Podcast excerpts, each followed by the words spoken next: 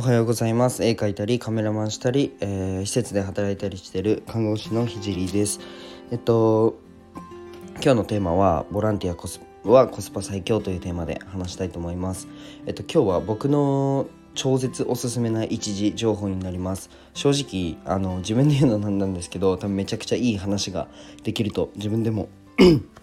すいません思います。えっとこれから話す内容は、まあ、全ての人が実施したらうんとあんまり価値がなくなってしまう可能性がめっちゃ詐欺っぽいですね。この入り方。この入り方めっちゃ詐欺っぽいんですけど、まあ、価値がなくなってしまう可能性があるんですけどでもこの話をしてもほとんどの人がまあ実施しないと思うので話します。なので最後まで読んで、えー、ぜひ、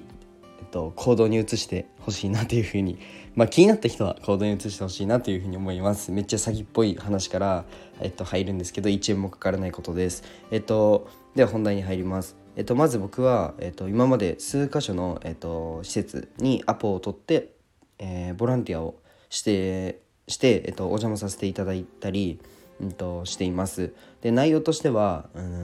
と施設の掃除掃除をしたり、えっと、僕が行っているのは医療施設なので、えっと、コミュニケーションを取ったりとさまざ、まやってることはさまざまです。で僕はまあ間もなく看護師として現場で働くんですけど、まあ、看護師の働き方をイメージすると、まあ、病院でバリバリ働いてるイメージですよね。でも実は、うんと介護施設ってほとんどが看護師を雇わないといけない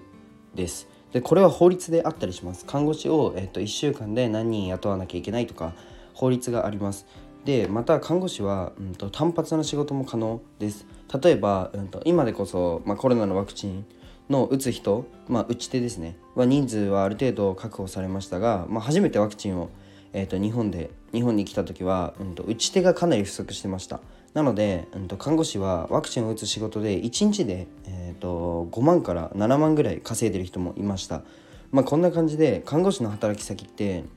うん、と実は病院だけじゃなくて、まあ、さまざまあるんですよね。で少し、まあ、ずれたので話を戻すと、まあ、僕は学生その看護学生時代からボランティアを行っててでボランティアに行ってた施設から、まあ、現在かなり声がかかってますでそれは、まあ、1週間で本当1時間でいいから何何々やってほしいっていうものが、えー、そういうものがありますで、うんと、その人は何で僕に仕事の依頼をしてくれるのかっていうのをちゃんと分析して、まあ、考えてみると,、うんと僕のことを信頼してるからなんですよね。で医療施設、うんと、介護施設医療施設も、えっと、適当に広告をかけて適当な看護師が来てしまっては困るしまあその広告っていうのも、うん、と看護師をや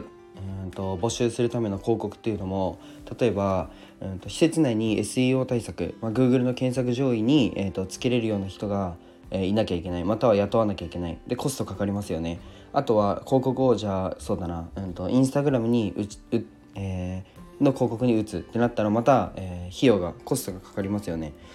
でさらに言えば医療施設ってマジで金ないんですよ。なので、うんと、広告を打ってる、うん、コストも、えー、バカにならないしなんだろうな自分の首を絞める可能性もある。なので相当なリスクをかけてリ,、えー、リスクを背負った上で広告っていうのは、まあ、医療施設ってかけるんですけどえっと、そうなるとなんだろうな知ってる看護師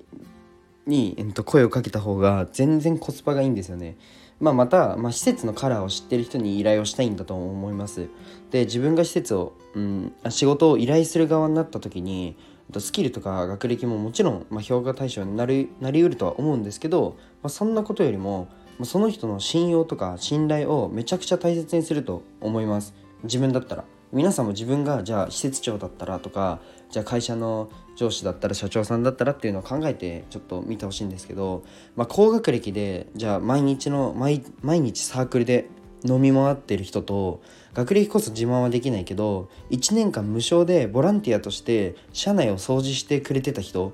でちょくちょく、まあ、こういうこと仕事してるんだよ私たちみたいな話もしてた人どっち雇用しますか？どっちを雇用しますかね？僕は後者なんですよね。でそして多くの人がま後者を選ぶと思います。これは人間関係をまゼロから作ることをえーと、否定しやすい人間の性質からも、まあ、言えます、うんと、これを言っても、まあ、就活でボランティアをする人は多分いないと 思います。なのでもし、えー、就活で苦労している大学生が、まあ、たまたま聞いてたらまず働きたい業種を決めて、えっと、企業理念を確認して自分に合ってるところをピックアップしてください。でそしてもうそこの、えーと、企業のトイレ掃除でももうお茶組でも何でもいいのでボランティアしてきてください。もうその瞬間その会社はほぼ1年後内定確定です。で僕が大学生ならもう今すぐやります。で今日はまあここまでにしようと思うんですけど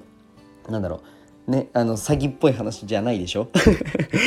入り口すごい詐欺っぽいあのこれやれば稼げますみたいな感じで入り口入ったんですけどあの、まあ、仕事を取るっていう風になった時にまあ一番コスパがいいのはボランティアだよねっていう話です。でまあ似たような話を以前したんですけどあのその重要性っていうのをすごい分析し細かく話してはなかったので今日はそのお話をしました。じゃあ今日はこの辺で終わりたいと思います。じゃあバイバイ。